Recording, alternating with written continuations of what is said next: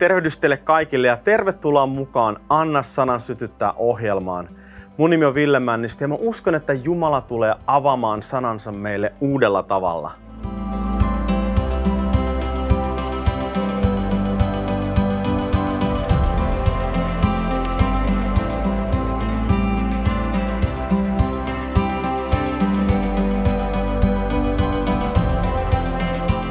Tervetuloa mukaan. Me ollaan tässä ohjelmassa puhuttu toivosta. Toivo on mahtava konsepti. Ajatelkaa, Jumalassa meillä on toivo. Jeesus Kristus on kaiken toivon lähde ja hän asuu meissä. Eli meillä voi olla toivoa, koska Kristus on meissä ja hän on kaiken toivo. Me ollaan jaettu tämä ohjelmasarja kolmeen eri osa-alueeseen. Me ollaan puhuttu siitä, kun me olemme matkalla kohti myrskyä, tai kun me olemme myrskyn keskellä, tai kun me tulemme ulos myrskystä. Erittäin tärkeää muistaa, kun olemme matkalla erilaisiin myrskyihin. Ja jokainen varmasti elämässään kokee erilaisia myrskyjä, koska me eletään langennessa syntisessä maailmassa. Tärkeää on kuitenkin muistaa, että me emme ole yksin. Jumala on meidän kanssa. Vaikka vihollinen ja vaikka ympäristö, vaikka toiset ihmiset puhuis epätoivoa meidän elämään, niin me voidaan silti nostaa meidän katse Kristukseen ja sanoa, että hänessä meillä on toivo. Kristus ei koskaan jätä meitä, vaikka me kohdattaisiin ihan mitä vaan meidän elämässä. Jumala ei jätä meitä yksin. Nyt kun me kuitenkin päädytään eri tavalla myrskyjen keskelle, Jumala haluaa ilmaista itseään meille. Meillä voi olla monenlaisia erilaisia kysymyksiä, joihin me halutaan saada vastaus. Mutta Jumala usein vastaa meidän kysymyksiin tulemalla meidän luokseen ilmaisemalla itseään meille. Hän ei välttämättä vastaa suoraan, vaan hän antaa itsensä meille.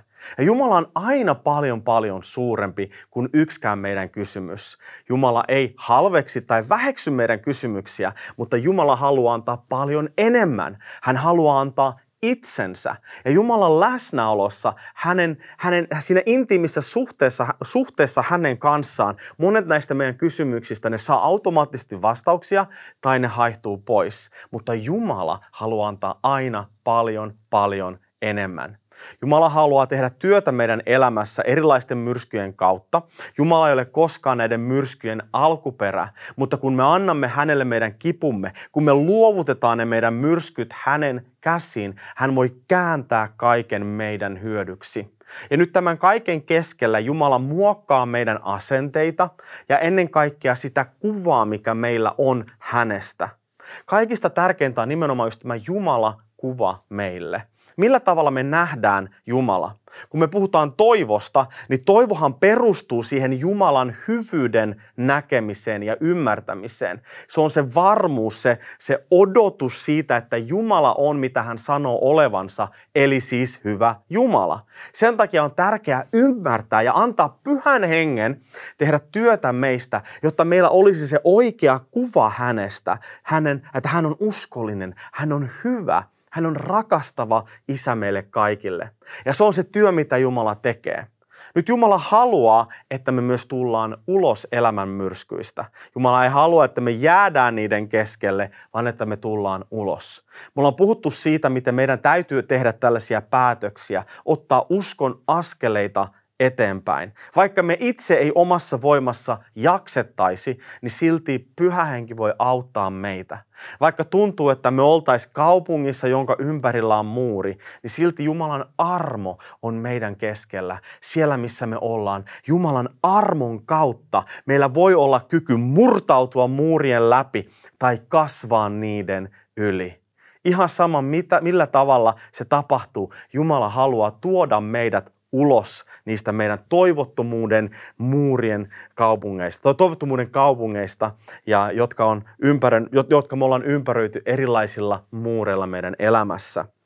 Me ollaan puhuttu myös siitä, että meidän täytyy nähdä sinne näkymättömään. Ja se on sitä uskon aspektia. Ja millä tavalla me sitten käännetään nämä erilaiset myrskyt meidän eduksi? Toinen korintolaiskirja 4 ja 17 ja 18 sanoo näin.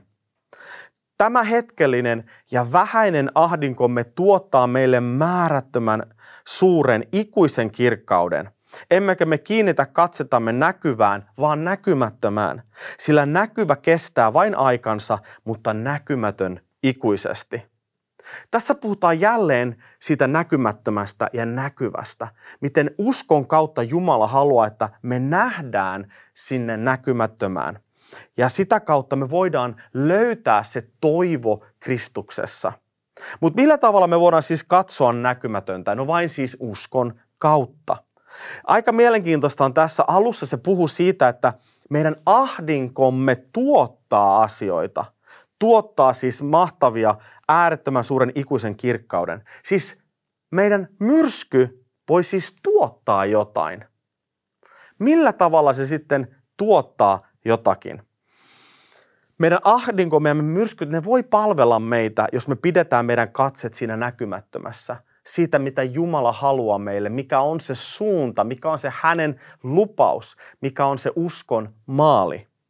Siis ei ole mitään turhauttavampaa kuin kärsiä meidän elämässä ilman mitään hyötyä. Meidän täytyy ymmärtää, että Jumala ei ole näiden myrskyjen alkuperä. Mä en usko, että Jumala on meidän kipujemme ja tuskien ja ahdistusten alkuperä. Ei. Jumala ei tarvitse kipua tuottaakseen meille jotakin. Jumala voi puhua meille ilman ahdistuksia. Mutta nyt kun me eletään tässä maailmassa, tämä on syntiin langennut maailma, me, elämme, me olemme itse syntisiä, me elämme tässä turmelluksen maailmassa, niin me tulemme kohtaamaan kaikenlaisia asioita meidän elämässä, haluttiin me sitten sitä tai ei.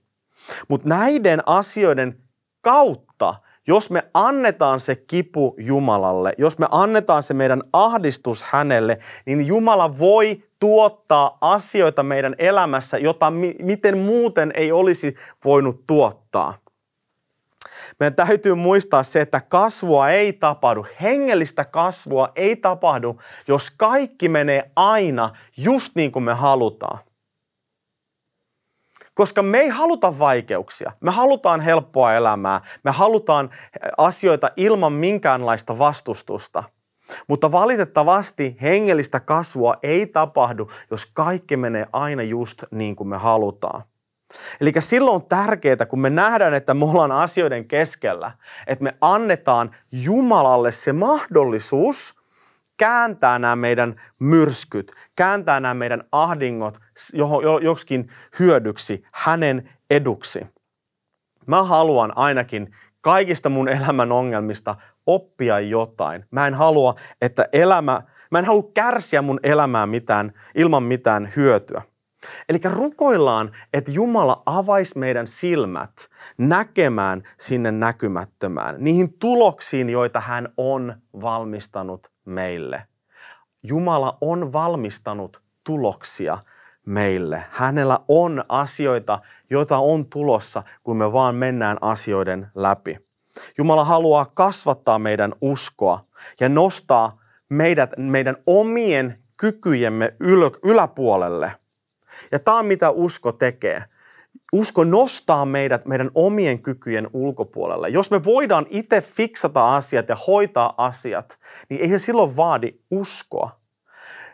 Mä oon käyttänyt esimerkkinä näissä ohjelmissa mun omaa lapsettomuutta ja miten ähm, kun me haluttiin saada perhe, monet, monta vuotta meni eikä me millään saatu lapsia ja sitten me mentiin lääkäriin ja todettiin se, että mä en voi saada biologisesti lapsia. Tämä oli todella kova isku mun elämässä, mun miehisyyteen ja siihen, että mä en voi antaa vaimolleni sitä, mitä hän kaikista eniten kaipaa ja haluaa. Ajatelkaa, mikä kipu mulla oli vuosi, vuosien ajan. Ja tämä oli tämä nimenomaan just tämä, niin pointsi, että mun, mun piti tulla siihen paikkaan mun elämässä – että mun piti sanoa, että mä en voi tätä itse hoitaa. Mä en pysty tähän mitään. Mä en voi fiksata tätä. Mun täytyy täysin luottaa Jumalaan. Ja sitä on nimenomaan usko. Että usko nostaa meidät yliluonnolliseen, meidän luonnollisten kykyjen yläpuolelle.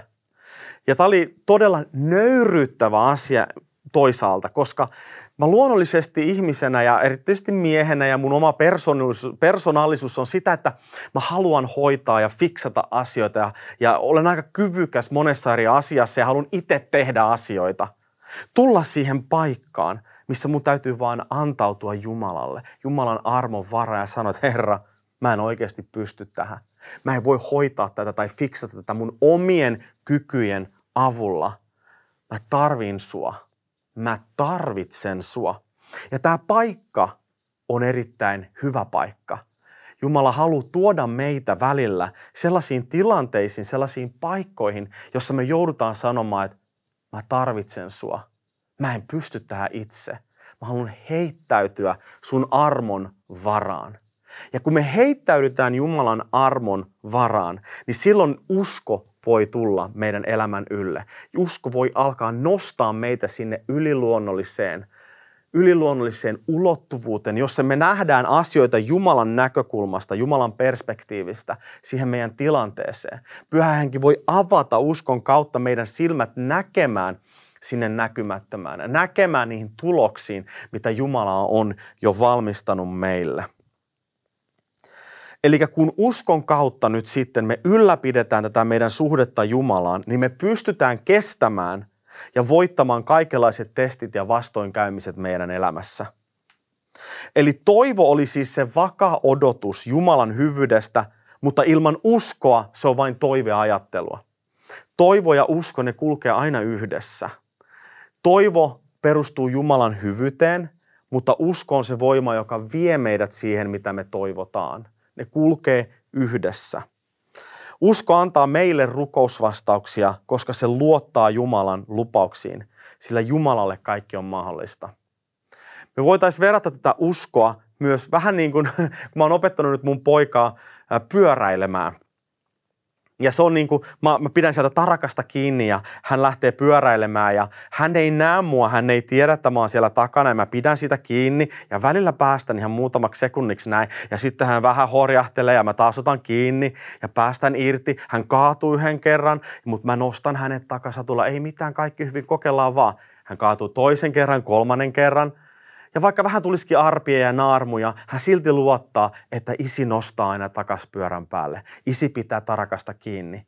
Ja hän ei huomaa sitä, että enemmän, mitä enemmän me mennään eteenpäin ja pyöräillään, niin enemmän ja enemmän me päästään irti ja hän alkaa pyöräilemään täysin itse. Taas samalla tavalla uskon kanssa meidän elämässä.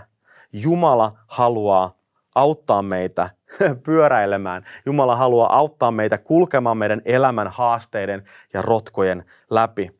Eli Jumala vahvistaa meidän uskoa kehottamalla nousemaan takas sinne pyörän selkään, takas sinne satula ja takas yrittämään uudestaan.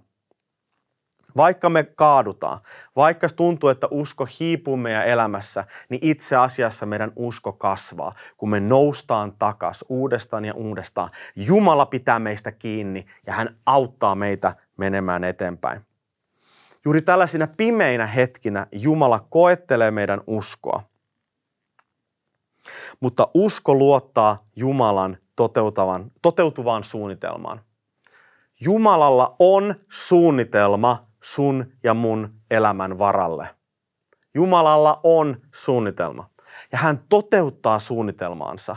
Ja usko luottaa siihen, että Jumalalla on suunnitelma. Kaiken koettelemusten keskellä, kaikkien myrskyjen keskellä, vaikka tuntuu, että Jumala ei näy, niin silti me voidaan luottaa ja uskoa siihen, että Jumalalla on suunnitelma ja hän tietää, mitä hän tekee.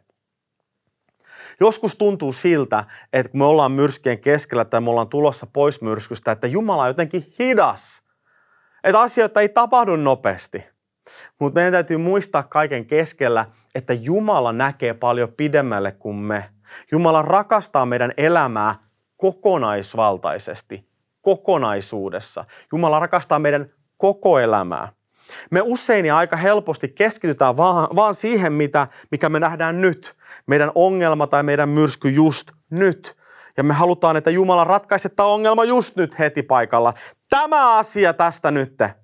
Mutta Jumala näkee, mitä on tuleva. Me ei nähdä.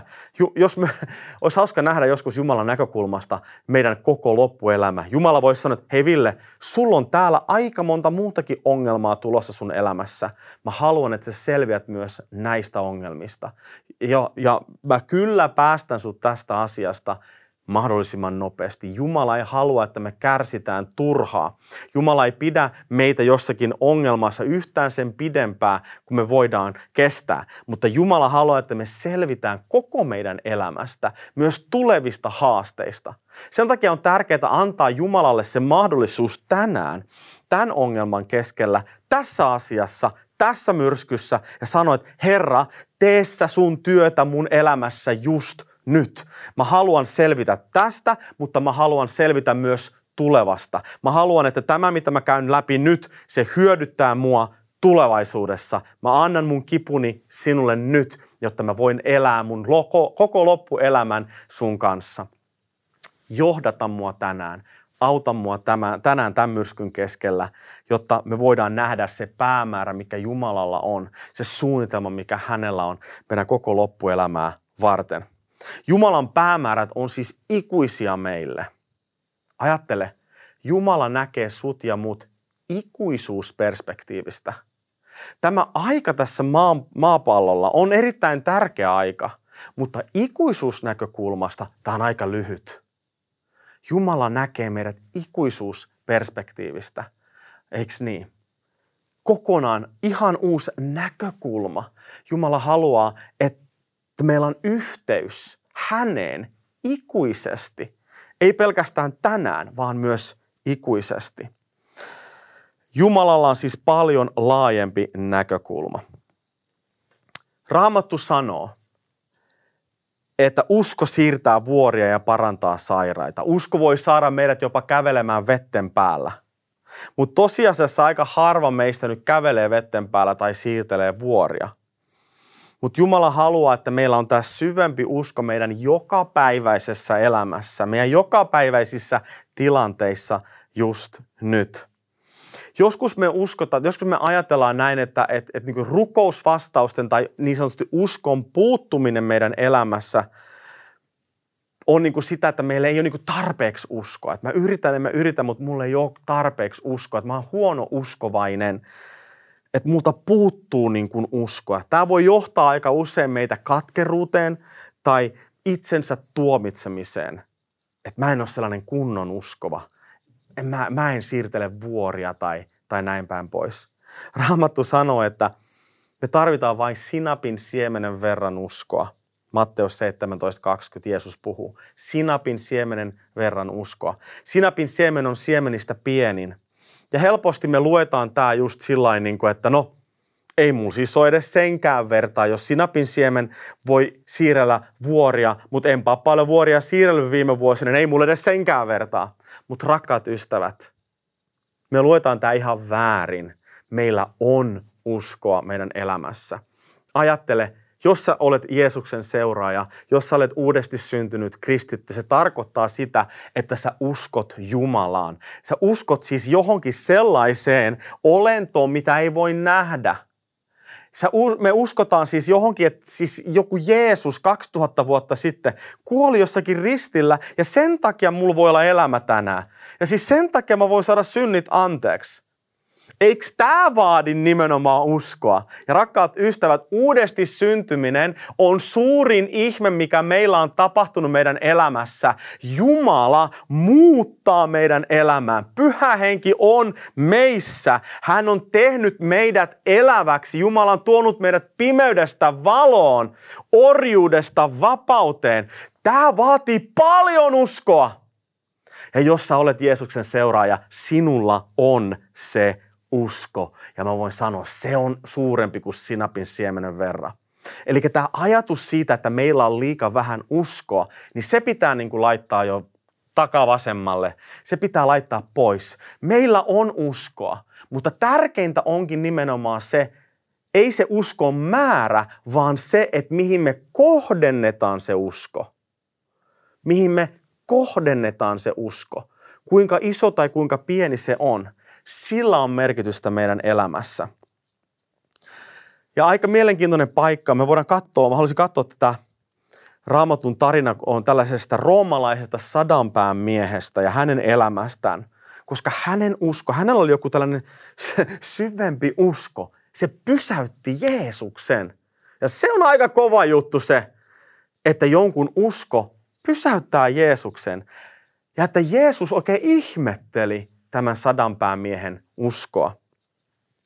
Tämä sadanpään mies äh, oli siis tällainen Rooman armeijan upseeri. Hän oli erittäin korkea-arvoinen mies. Hän oli tottunut toiminnassa ja puheessa, puheessaan olevan, olevan tällainen auktoritäärinen ja olemaan ää, käskyn alainen. Ja hänen toimintansa ja puheensa kuitenkin osoittaa, että hän todella uskoi, mitä hänelle oli kerrottu Jeesuksesta. Hän oli siis todennäköisesti kuullut tarinoita, miten Jeesus on parantanut erilaisia ihmisiä siellä sun täällä. Ja näkemättä Jeesusta, näkemättä yhtään ihmettä, hän uskoi Jeesukseen. Hän uskoi siihen, että Jeesuksella kaikki on mahdollista. Ja tämä vastoinkäyminen, tämä myrsky hänen elämässä avasi mahdollisuuden tulla Jeesuksen luo. Ilman sitä palvelijan sairastumista sadanpäämies ei kenties olisi koskaan kohdannut Jeesusta. Myös meidän täytyy, niin kuin nyt sanonut tässä jo, meidän täytyy antaa nämä meidän vastoinkäymiset Jumalalle ja antaa niiden syventää meidän uskoa niin, että se hämmästyttää jopa Jumalaa. No, jos me luetaan tämä raamatun paikka, tämä löytyy Matteuksen luvusta 8, 5-13. Tämä on aika pitkä pätkä, mutta mä haluan lukea tämän nopeasti. Matteus 8, 5-13. Kun Jeesus saapui Kapernaumiin, hänen luoksen tuli muuan sada, sadan päällikkö ja pyysi häneltä apua sanoen, Herra, palvelijani makaa kotona halvantuneena, kovissa kivuissaan. Jeesus sanoi hänelle, minä tulen ja parannan hänet. Mutta sadan päällikkö vastasi, Herra, en ole sen arvoinen, että tulisit minun kattoni alle. Sano ainoastaan sana. Huu, tämä on mahtava. Sano ainoastaan sana. Niin palvelijani paranee. Minä itsekin olen käskyn vallan alainen ja minulla on sotilaita alaisinani. Kun sanon yhdelle mene, niin hän menee ja toiselle tule, niin hän tulee. Ja palvelijallani tee tämä, niin hän tekee. Tämän kuullessaan Jeesus ihmetteli ja sanoi niille, jotka häntä seurasivat, totisesti minä sanon teille, näin suurta uskoa en ole löytänyt Israelista keneltäkään. Minä sanon teille, monet tulevat idästä ja lännestä ja asettuvat aterialle Abrahamin, Iisakin ja Jaakobin kanssa taivasten valtakunnassa. Mutta valtakunnan lapset heitetään uloimpaan pimeyteen, siellä heillä on itku ja hammasten kiristys. Sitten Jeesus sanoi sadan päällikölle, mene, tapahtukoon sinulle niin kuin uskot. Ja sillä hetkellä palvelija parani. Ajattele, mikä kohtaaminen Jeesuksen kanssa. Ensinnäkin sadan päämies uskoi ja luotti Jeesukseen täydellisesti. Hän uskoi Jeesukseen Jumalan poikana. Jumalan poikana eli Messiana, hänenä, joka on tuleva, joka on tullut taivaasta maan päälle ja antaa meille pelastuksen. Hän alistui Jeesuksen vallan alle, vaikka hän hän oli siis tällainen upseri. Hän olisi voinut pakottaa tai, tai määrätä Jeesuksen tulemaan sinne hänen kotinsa ja parantamaan sitä palvelijaa. Hän olisi sanonut sotilaille, että käykää hakea se Jeesus. Ei. Hän halusi tulla Jeesuksen luokse. Hän tuli Jeesuksen luokse.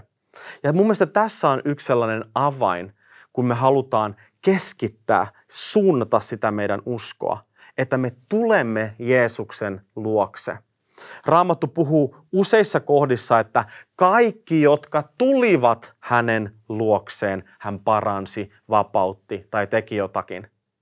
Kaikki, jotka tulivat hänen luokseen. Hän itse meni. Siis rakkaat ystävät, tärkeintä ei ole se, minne Jumala menee hätämme keskellä, vaan se, että mihin me menemme hätämme keskellä.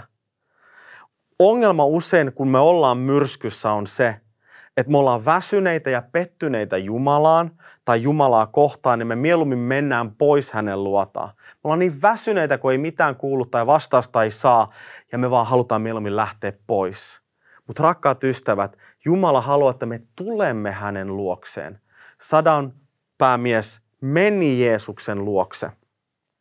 Toisekseen hän sanoi Jeesusta Herraksi, kun hän tuli. Herra tarkoittaa sitä, että sä olet mun yläpuolella, mä olen sun auktoriteetin alapuolella. Hän myönsi se, että Jeesuksella on korkeampi voima, korkeampi auktoriteetti kuin minulla tässä tilanteessa minun palvelijan parantamiseksi. Sadanpäällikkö, se ymmärsi, että se ei voi tehdä mitään. Hän ei voi parantaa palvelijaa, mutta Jeesuksella on se auktoriteetti, joka voi parantaa palvelijan. Hän luotti Jeesukseen täydellisesti. Hän oli kuullut tarinoita Jeesuksesta. Hän, hän myös kertoi Jeesukselle ongelmastaan. Eli ensimmäinen avain on se, että me tullaan Jeesuksen luo. Toinen avain on se, että me kerrotaan. Sadanpäällikkö tuli Jeesuksen luokse ja kertoi sitä ongelmasta, mikä hänellä on. Jumala haluaa, että me puhutaan hänen kanssaan. Jumala ei pelkää meidän ongelmia. Jumala ei ole hämmästynyt meidän ongelmista. Hän tietää kaiken jo ennen kuin me edes puhutaan tai sanotaan. Mutta Jumala haluaa, että me tulemme hänen luokseen ja kerromme, Jumala, mulla on tällainen asia mun elämässä, tällainen asia mun sydämessä. Mä haluan nöyrtyä sun edessä. Auta mua. Herra, auta mua tässä asiassa. Me alistutaan Jumalan tahtoon. Sitten sadanpäällikkö myös sanoi, että puhu vain yksi sana. Anna, sano sana, niin palvelijani paranee. Jeesus hämmästyi siitä, miten vahva tämä sadanpäällikön luottamus hänen sanansa, Jumalan sanan voimaan oli. Hän oli varma, että vain yksi sana Jeesukselta riittää. Hän ei nähnyt edes tarpeelliseksi, että Jeesus tulisi hänen luokseen. Jos Jeesus vaan antaisi käskyn, palvelija parantuisi. Tulla Jeesuksen luokse, kertoa Jeesukselle ongelmasta ja luottaen hänen sanaansa. Sillä tavalla me voidaan kohdentaa sitä meidän uskoa, mikä meillä on niissä meidän elämäntilanteissa. No miten me sitten hoidetaan meidän haastavat elämäntilanteet? Vaaditaanko me Jumalalta, että sun pitää parantaa mut tai hoitaa tämä tilanne just sillä tavalla, kuin mä haluan? Kysytäänkö me häneltä hänen tahtoon tai luotetaanko me häneen? Tullaanko me hänen luokseen? Luja usko luottaa Jumalan ja lähestyy häntä nöyränä ja vilpittömästi. Jumala haluaa meidän ymmärtävän, että me tarvitaan hänen armoaan. Me tarvitaan hänen armoaan ja tulla nimenomaan, niin kuin puhuin aikaisemmin, tulla sille paikalle, jossa me voidaan sanoa, että mä en voi tehdä tälle mitään. Mä en omissa voimissani luonnollisesti pysty hoitamaan tätä asiaa. Jumala, auta mua tänään. Sille paikalle tuleminen on erittäin tärkeää, koska Jumalan armo on meille lahja. Se on meille lahja. Jumala haluaa antaa itsensä meille. Me ei voida ansaita hänen armoaan. Me ei voida tehdä yhtään mitään sen eteen. Hän haluaa antaa itsensä meille. Ja sitä on se Jumalan arvo, ähm, armo. Rakkaat ystävät, me uskoin ja luottaen hänen arvovaltaansa – elämämme tärkeysjärjestys muuttuu ja me löydetään toivo. Jumala on kaiken yläpuolella. Hänellä on kaikki auktoriteetti, kaikki valta meidän elämän ylle. Jumala haluaa antaa, tai antaa, antaa armoan, antaa sitä uskoa ja toivoa meille – meidän täytyy tänään avata meidän sydän vastaanottamaan se. Kun me ollaan tulossa pois myrskystä, me otetaan se päätöksen askel. Pyhä henki, muokkaa minua, auta minua, tee minusta enemmän ää, otolliseksi. Avaa mun sydäntä vastaanottamaan Jumalalta se toivo. Avaa mun silmät näkemään sinne vuorten taakse, sinne rukousvastaukseen, sinne näkymättömään. Ja anna mun alistua sun arvovallan alle, silloin sinä, joka olet minun Herra, voit myös tulla mun elämäni ylle aivan uudella tavalla. Ja mä haluankin rakkaat ystävät rohkaista, antakaa uskon tulla teidän elämän ylle juuri nyt tällä hetkellä. Jeesuksen nimessä siunausta ja amen.